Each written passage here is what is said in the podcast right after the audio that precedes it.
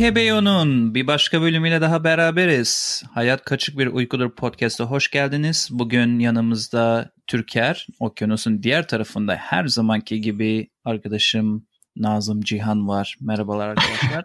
Merhaba. Merhaba Sametçim. ne yapıyorsunuz? Keyifler nasıl bakalım? Keyifler Benim iyi. güzel. Harika. Eyvallah. Benim de iyi. Soran olursa. Ee, Şimdi bugün yine böyle hayatın bugünkü kaçıklığından değil de çok geçmişte çok çok uzun zaman önce hatta bizim tahmin ettiğimizden bile daha uz- uzun zaman önceki kaçıklığına biraz yolculuk edelim diyoruz. Çünkü bugünkü konumuz sayın dinleyicilerimiz Göbekli Tepe kazıları. Şimdi Türker'in bir anlamda bölüme e, konuk olmasının sebebi de onun kişisel olarak bu konularda çok fazla ilgisi olması ve sürekli araştırıp okuması veya izlemesi diyelim. Hı hı. O yüzden belki o da bize biraz ekstra notlar veya bilgiler sunabilir diye aramıza almak istedik Türker'i de. Şimdi isterseniz ben lafı size bırakayım açılıştan sonra. Bakalım Hı hı. muhabbet bizi nereye götürecek. Bir de şeyi ekleyelim istersen Sametçim. Hani UFO bölümünde aldığımız geri dönüşlere istinaden Türkiye'yi yakasından tutup yine o mikrofonun başına oturttuk. Teşekkür ederiz. Şimdi Göbekli Tepe'yi araştırdıkça içinde kayboldum ben aslında. Hı hı. Türker bize bir girizgah yapsın ve onun üstünden yürüyelim. Genel bir bilgi verebiliriz yani. Çok fazla insan bilmiyor şu anda. Bilenler tabii ki de var ama 2012'de başlayan bir kazı çalışmasıyla başlıyor bu. Çok önceden başlayan bir olay aslında. Önemi de şu aslında 12 bin yıllık olmasından ziyade ilk uygarlık olma önemini taşıyor. Yani sonuçta Stone Age'den daha da eski bir yapıdan bahsediyoruz. Dünya üzerinde daha eski bir yapı bulamazsınız. Ee, yanılmıyorsam Stone Age'de işte 2500 yaklaşık en fazla 3000 yaşındayken Göbekli Tepe 12 bin yaşında. Yani bundan daha eskisi yok. O açıdan çok önem taşıyor aslında. Şöyle bir ekleme yapayım sana. Hani piramitlerin yani piramitlerden 7000 yıl, Hı hı. Stonehenge'den de 6000 yıl yaşlıymış Göbekli Tepe. Aynen. İnanılmaz bir rakamdan bahsediyoruz. Tabii ki şu an binlerden bahsediyoruz. Biz 2020'deyiz artık bildiğiniz üzere. Yani oradan yola çıkarsanız inanılmaz bir zaman diliminden Ya bahsediyoruz. şimdi girişte direkt ne kadar eski olduğundan bahsettik de hani piramitten, Stone Age'den eski diyoruz ama ne eski olan ne biraz isterseniz onu önce başta söyleyelim. Ne ne bulundu da böyle şaşırdık? Yani bu bir kaya parçası mı? Bu bir yerleşim alanı mı? Yani nedir bu eski olan? Yani bunlar genellikle T şeklindeki taşlar diyebiliriz yani. E, hepsi yuvarlak halkalar şeklinde oturtulmuş. Tabii tam Hı hı. sebebi çok bilinmiyor yani bunun altındaki sebep işte gökyüzüyle mi alakalıydı yoksa bir adak mı veriliyordu tam olarak bilinmese de T şeklindeki ağır tonlarca ağırlığındaki taşlardan bahsediyoruz. Yani aslında gözüken böyle hani bir koloni varmış gibi öbek öbek e, yerleşimler gibi de duruyor. Zaten halen kazılar devam ediyor. Ya bayağı bir insanlık tarihini değiştirdiği ve daha da değiştireceği söylenen bir buluş Ya, aslında. Şu anlamda de çok değiştirdiğini ben okudum. Yerleşik yaşamı kitaplarda bize yıllarca yanlış öğrettiklerini kanıtlayan bir kazı olmuş Hı hı. diye biliyorum. O bakımdan çok büyük bir önemi var. Ya diğer nokta da şey bu. Buz devrinin sona erdiği hani bu çömlek, tekerlek yapımlarının ve yazının keşfedilmediği zamanlar bunlar. Yani aslında bir medeniyetin olduğu düşünülmeyen yıllar bu. Bahsettiğimiz Göbekli Tepe'nin yapıldığı yıllar, kullanıldığı yıllar. Evet biraz insan aklına yatmıyor. Çok inanılmaz anlaması zor, kavraması zor bir buluş. Birazcık böyle sanki insanlık taş devrini yaşarken onlar çoktan e, almış başına gitmiş gibi bir durum söz konusu. Yani araştırırken şey dikkatimi çekti. Bir tane bilim adamı hani bizim anlayacağımız dilde açıkladı onu ki dinleyicilerin de kafasında canlanması için bence güzel bir cümle olacaktır. Bu Göbekli Tepe dediğimiz yer 3 yaşındaki bir çocuğun Empire State binasını inşa etmesi gibi bir şey dedi bilim adamı. Ki imkansız. Kafada canlan kafada canlanması açısından ne kadar büyük bir şey olduğunun canlanması açısından güzel bir cümle bence. Yani 5 ila 20 ton arasında değişiyor bir tanesi. O bahsettiğimiz T şeklindeki taşlardan 20 ton ağırlığından bahsediyoruz. Bu kadar ilkel bir toplumun nasıl bunları hani oraya taşıyıp da şekil verip de dikebildiğini inanmak zor yani. Bir de size şöyle ilginç bir şey söyleyeyim. Mayalar nasıl gömülüp yok olup ortadan kalktıysa çat diye burada da koca bir alanın gömülmesi ve bir anda kullanıldıktan sonra işte 1000-1500 yıl sonra yapıların, insanların her şeyin bir ortadan kaybolma durumu burada da var yani. Esrarengiz bir şekilde. Hiçbir iskelet yok mesela. Çok ilginç. İnsan iskeleti yani. En azından şu ana kadar yok. Yani yok evet şu ana kadar. Ama şehirde gömülmüş baya. Ve bilinçli olarak gömülmüş. Hani şey değil. Ya doğal afet olmuş işte olağanüstü koşullardan dolayı olmuş değil. Yani bayağı bilinçli olarak yapılıp bilinçli olarak kapatılmış. Biraz yavaş yavaş e, şey bölümüyle de bağlantılı oluyor. Türker'le yaptığımız UFO tarafıyla da biraz bağlantılı oluyor. Yani bunları yapan insanlar mıdır? Yoksa başka veya bir şey mi var yardım altında? aldılar veya yardım mı aldılar dedi insan sormadan edemiyor. Yani böyle ihtimaller olabilir. Çünkü sonuçta yıldızlara tapmak için böyle bir tapınak yaptığı da teoriler arasında. Çünkü tapınak bu yani. Orada bir yerleşke söz konusu değil. O yüzden hiçbir şekilde de zaten iskelet, kalıntı, başka bir şey bulunmuyor. Bir tapınak olarak Hı-hı. bunu kullanmışlar. Gökyüzündeki yıldızlara ya da tanrılara taptıkları bir tapınak diyebiliriz. Hmm, sanırım ona bir ekleme yapmak istiyorum. Biraz yerleşik yaşama dair e, dini mesela olgular buraya onları koymaları biraz insanlar şeye doğru yöneliyor aslında. Acaba burada daha merkezi bir yerde mi bulundular? Özellikle bir de benim çok ilgimi çeken geçen gün baktım bölüm ulaşıyor diye. Bazı çizimlerde bu tapınak taşlarında şu anda o bölgede yaşamayan hayvanların çizimleri var. Yani örnek vermek gerekirse Türkiye'de maymun aslan doğal var, olarak yok. Var. Kaplan, aslan, maymun bunların hepsinin çizimleri ve e, bunları internetten bakanlar da çok aradığında çok aramadan da bulabiliyorsun aslında. Ben birkaçının böyle resmini gördüm kazılardan elde edilen. Gerçekten hani may- ya maymuna benzeyen hafif bir, bir şey çizmiş falan demiyorsun. Bildiğiniz hani maymun çizimi olduğu bariz açık olan ilginç böyle bazı şeyler de bulabiliyorsun o bölgede. Yani o dönemde yaşayan, yaşamış hayvanlar olabilir o coğrafyada.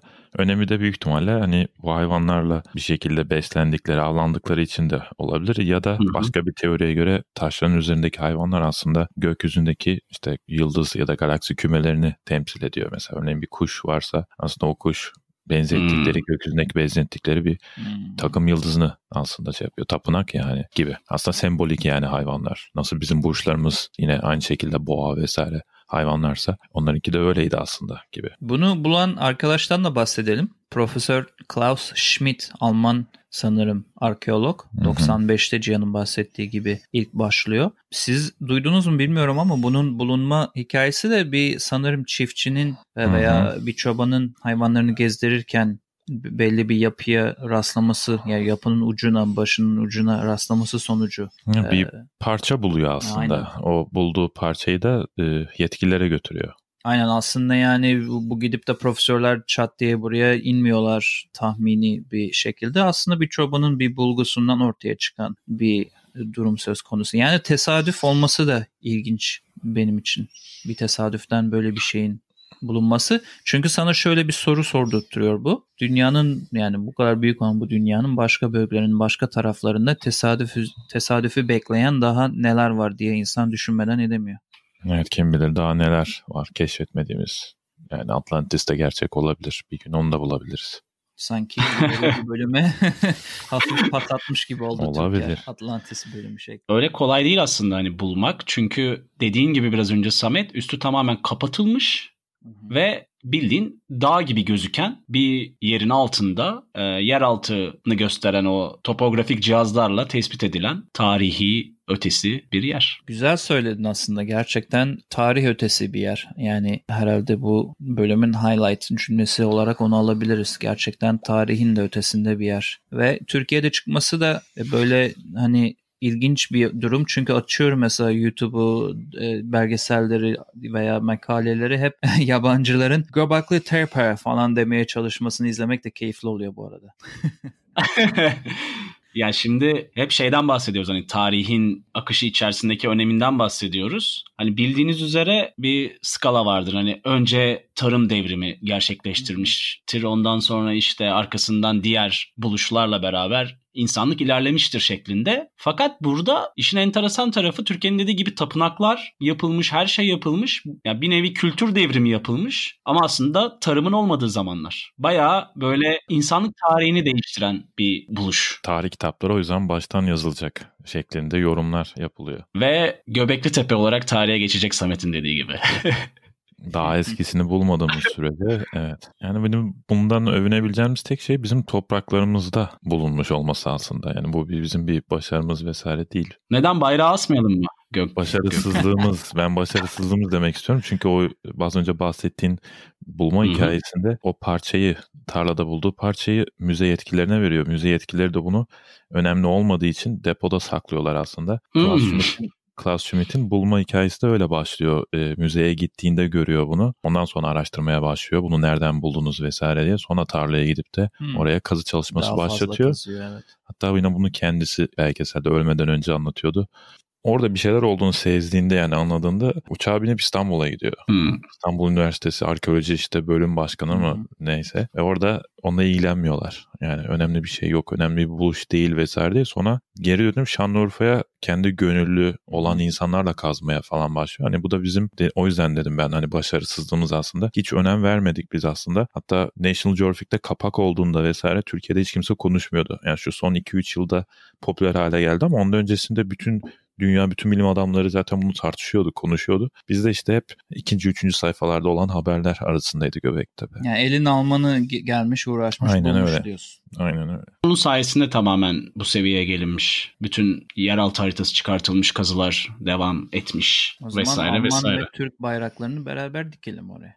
Ya sonuçta biliyorsun insanlık tarihi ortak bir değer. Tabii. Burada dünya bayrağını dikmek lazım. Dünya bayrağını dikmek lazım aynen. Yine Göbekli Tepe ile ilgili şöyle bir teori de var. Yaklaşık 12 bin yıl önce Nuh'un tufanı olduğu düşünülüyor. Bu e, pek çok şeyde var. İşte Çinlilerin yazıtlarında, şurada Sümerler'de vesaire. Teoriye göre de aslında Göbekli Tepe'yi inşa eden, o tapınağı inşa edenler tufandan kurtulan kalan insanlar aslında. Evet birçok tez var öyle mesela. Cihan da sanırım başlarda değinde dünyaya ait olmadığının tezi gibi bir şeyler de var değil mi? Hı hı aynen. Bu konuda ne dersin Türker? UFO ya da uzaylılara çok inanmayan bir insan olarak. Yani zor bir şey gerçekten bir bağlantısı olduğunu çok düşünmüyorum açıkçası. Yani taşları nasıl yaptılar bilmiyoruz gerçekten ama yani bunu uzaylılara vesaire herhangi bir şeye yormak da çok yanlış olur bence. Yani zaten sütunları yapmakta bir şey yok aslında bakınca. Ama bahsettiğin sütun 6 metreye yakın yüksekliği olan ve 16 ton ağırlığında olunca orada bir kafa şeye doğru gidiyor. Piramit piramitlerde dönen efsanelere doğru Aynen. gidiyor biraz. Çünkü o ondan da sonra gelen bir şey. Gerçekten oradan alıp ilerletilen bir durum mu söz konusu diye düşünmeden ne demiyorsun? Acaba Göbekli Tepe'de konulan metotun alınıp piramitlerde geliştirilmesi ve pik yapması şeklinde düşünebiliyor neredeyse insan. Ya da Göbekli Tepe'yi yapanlar piramitleri de mi yaptı? Evet böyle bir teori de var. Aslında piramitleri yapanlar Göbekli Tepe'den o tarafa göçen aynı insanlardı diye. Tabii bunlar için bir kanıt yok elimizde. Olabilir de olmayabilir de. Tezler bunlar yani. Teoriler, tezler. Peki senin en çok kafana yatan tez hangisi Türker'cim? Hangisine inanalım? Dinleyicilerimiz hangisini kale alsın? Yani bunların uzaylılarla bir alakası olmasından ziyade ben şöyle düşünüyorum. Gerçekten 12, 15 ya da 20 bin yıl önce çok gelişmiş, bizim kadar belki olmasa da gelişmiş toplumlar vardı. O yüzden hani taşları hmm. taşıyabiliyorlardı, edebiliyorlardı ve büyük bir tufanla ya da işte felaketle yok oldular. Kalanlar da en son kalanlar da onlardan bunlar. Yani belki bizim kadar gelişmediler ama bayağı bir ilerlediklerini düşünüyorum. Hatta Sümerler'de bile biliyoruz yani onların yazıtlarında bir şeyler var. E, uzaydaki 9 gezegenimizden haberdarlar. Ki bu da zaten 7000, 6000, 7000 yıl öncesinden bahsediyor Sümerler'de. Uzayı biliyorlardı yani. Peki Türker tekerleğin bile olmadığı zamanlarda bu medeniyetler sence o seviyeye gerçekten çıkabilmişler midir? İşte bunun bir açıklaması kimse tarafından yok. Hani 10 tane farklı senaryo çıkarabiliriz. Devler vardı. Hı-hı. O devlerin evet. işte şeyiyle, Oo. dev insanların yardımıyla o taşları koydular da diyen oluyor. Bir de devlerle ilgili e, kazı yaptık bulduk büyük kemikler falan diyenler de oluyor. Evet, öyle iddialar da var. O yüzden çok fazla ihtimal var ama ortada bir Hı-hı. kesin bir şey yok. Akla yatan bir şey yok yani. Tarihin bilinmezlikleri arasına bir Göbekli Tepe'yi daha ekleyeceğiz herhalde. Yani u- ucu açık bırakabiliriz. Aynı Malezya uçağını bıraktığımız gibi bu bölümün de ucunu açık bırakıp dinleyenlere biraz daha soru işaretleri şeklinde sunmuş oluyoruz. Artık herkesin kendi takdirine kalıyor. Nasıl inanıp inanmak istemedikleri. İlla hayatı kaçık bir uykuya bağlayacaksın yani Samet'ciğim. Aynen öyle. Ama doğru diyorsun evet bu sorunun aslında soru soruyoruz biz konuşurken aramızda podcast'in başından beri bölümün başından beri ama yani biz de soruların aslında net bir cevabının olmadığını biliyoruz ama bayağı bir soru geliyor insanın aklına. Ya gündeme gelmesi veya gündemde kalması bence çok yararlı olan bir konu. Tam yani dibimizde olan çok ilginç bir gelişme. O yüzden konuşmaya değer ve önemli bir şey olduğunu düşünüyorum. Kesinlikle haklısın. Ya bir de bu ders kitaplarında bize öğretilenlerin de hemen üstüne atlamamak lazım. Birçok şey böyle değişiyor gelişmeler oldukça. Yani ben mesela çocukken. Plüton'un ezberini yapmış biriyim 9. gezegen olarak. Ama şu anda maalesef öyle bir şey söz konusu değil. Hani böyle bazı şeyler değişebiliyor, değiştirilebiliyor. O yüzden hı hı.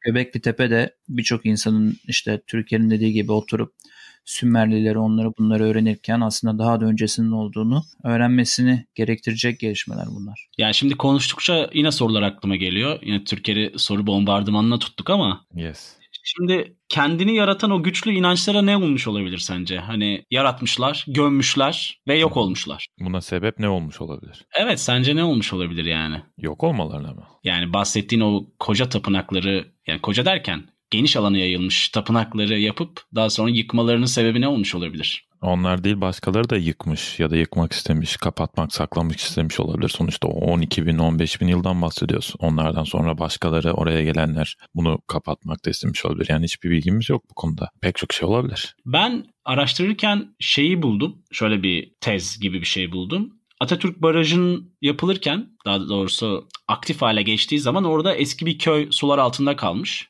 o bölgede. O köyde insanların yani bilim insanların aradığı cevapların bulunabileceği şeklinde söylemler var ama tabii ki yani bu konu buraya buraya yakın bir lokasyon mu orası?